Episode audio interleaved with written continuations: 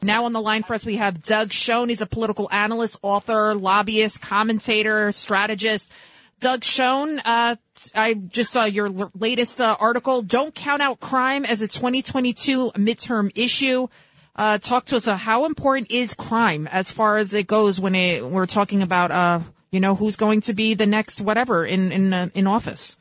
Know, I think for the first time in a very long time, the issue of crime and law enforcement and criminal justice is one of the top two or three issues, not only in big cities, but I think uh, across the country. And, uh, you know, the Democrats have been vulnerable with defund the police and cashless bail.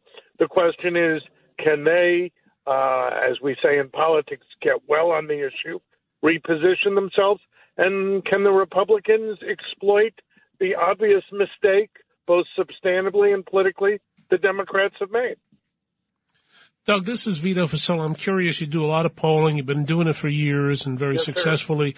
Um, how big of an issue is? I mean, when people say it's 23% of the electorate says this is the number one issue, can you just put that in perspective and, and then maybe a little color as to where where it's sure. most um, impactful? Sure.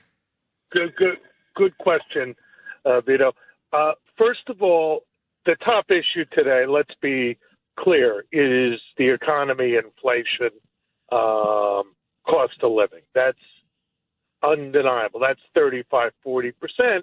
But beneath that is an issue like crime, second or third.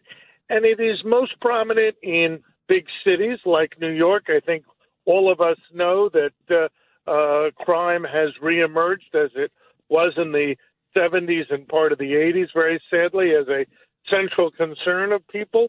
But in the suburbs uh, of places like uh, New York and other big cities, crime is also in criminal justice issues are big issues, and uh, uh, I think it is a open question how it will play out in the election. Doug, it's uh, David Paterson. How are you? Governor, how are you? A great pleasure always. So I'm thinking, uh, since you and I are the only two Democrats that seem to exist in this country right now who seem to see. You forgot about the, Judge Weinberg. And Judge Weinberg, oh, I, I apologize. Um, I accept your apology, uh, Governor. You.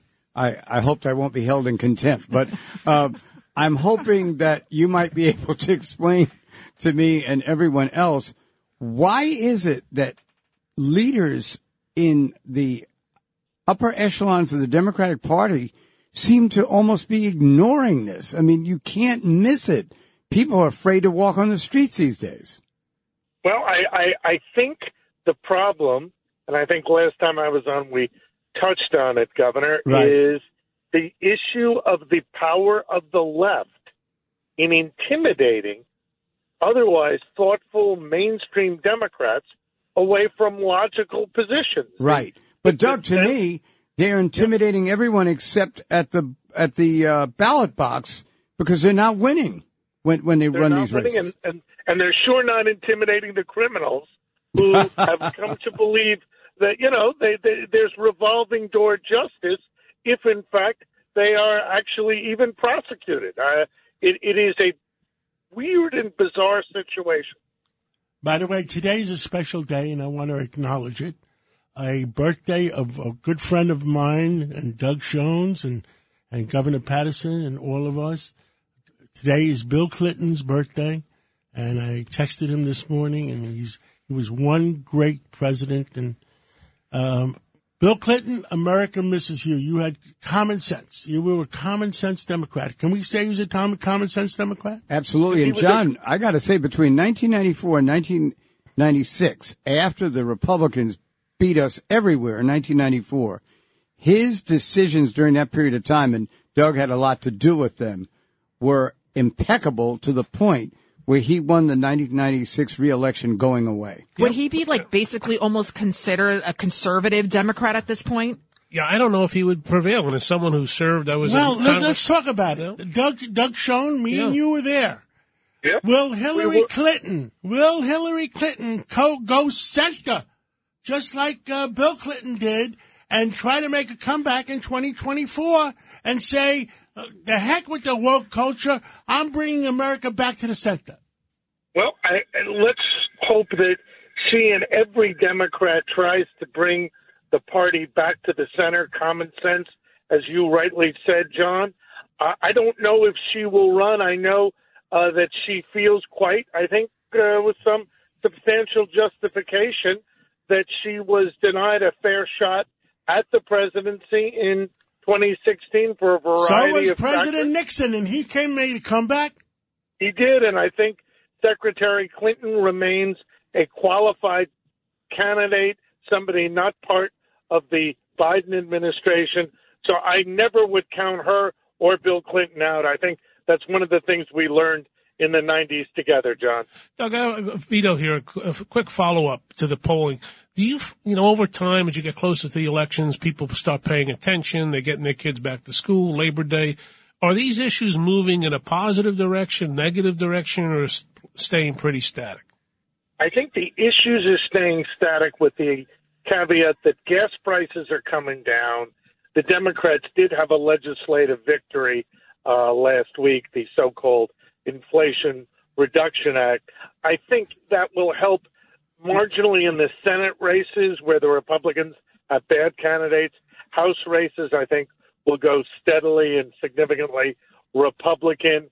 But I don't think we're going to get a dramatic shift in opinion unless something happens that's really out of the uh, ordinary, though I think we both would agree, Vito, that out of the ordinary has been commonplace this year. By the way, I- I I- agree. I- as a subsection of poor, uh, you know, Andy Maloney passing away, and Andy Maloney, he was a U.S. attorney, uh, and he don't forget, and he put away John Gotti and everything, and he was, Yep. and we were all at the Yale Club smoking cigars when they were allowing to do it. Uh, Bernie Nussbaum, the the uh, the uh, what was he, uh, general counsel to uh, Chief counsel to chief the counsel to president. President Clinton, and uh, Andy Maloney, the U.S. attorney, uh, Jimmy uh, Jerry Finkelstein, the owner of uh, many many newspapers, the Law Journal, etc. Well, you know, now Jerry is gone, and. Uh, uh, Does this and mean- Andy Maloney is gone? Wait, does this mean you that shouldn't be smoking that cigars? They're smoking. No, they're ninety. They're all Or up to don't- ninety years don't be- old. or so don't you be a smoke Democrat. a cigar and, and, and you live to be ninety.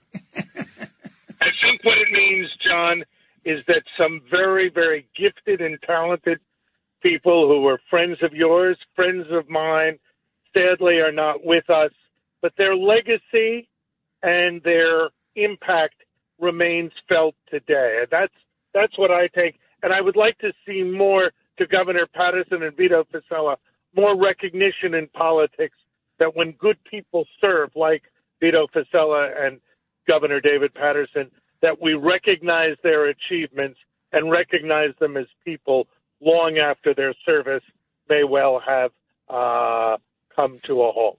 That's very kind of you, Doug. Thank you very much. Doug Schoen, one last question. When it comes to the Democratic Party, it looks like it's been hijacked by these woke supremacists. I mean, even Governor Hochul today, she signed off on legislation that you can't have a salesman, you can't have a gendered position. Everything has to be, say, salesperson. You can't call somebody an inmate. They have to be an Wait, incarcerated wait, wait. wait! I'm going to give you the Republican point of view on that one before we hang up. They're full of crap. Do you do you think Doug Schoen that they're the Democratic Party, as you know it, as Paterson knows it, as as Judge Weinberg knows it, will come back to its uh, middle ground, Doug, common we ground? want our party back. What are you doing about it? I, I wish I could say yes. I'm afraid I have to say no and suggest that for the American people, all of this woke stuff, all of this view of minorities as people of color who are activists rather than hardworking, decent Americans is something that is destructive to our politics, destructive to our society.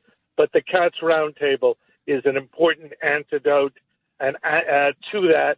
And I can only say I always appreciate your kindness in having me on. Thank you, Doug Schoen, and we'll catch up again real soon. And uh, I look may, maybe Monday or Tuesday when the primaries are on. Okay? I look forward. Look forward. Let's take a. Are we taking a break? Let's Yep. take a break, and we're going to come back with Dr. Michalos, who's going to tell us how we're going to live longer.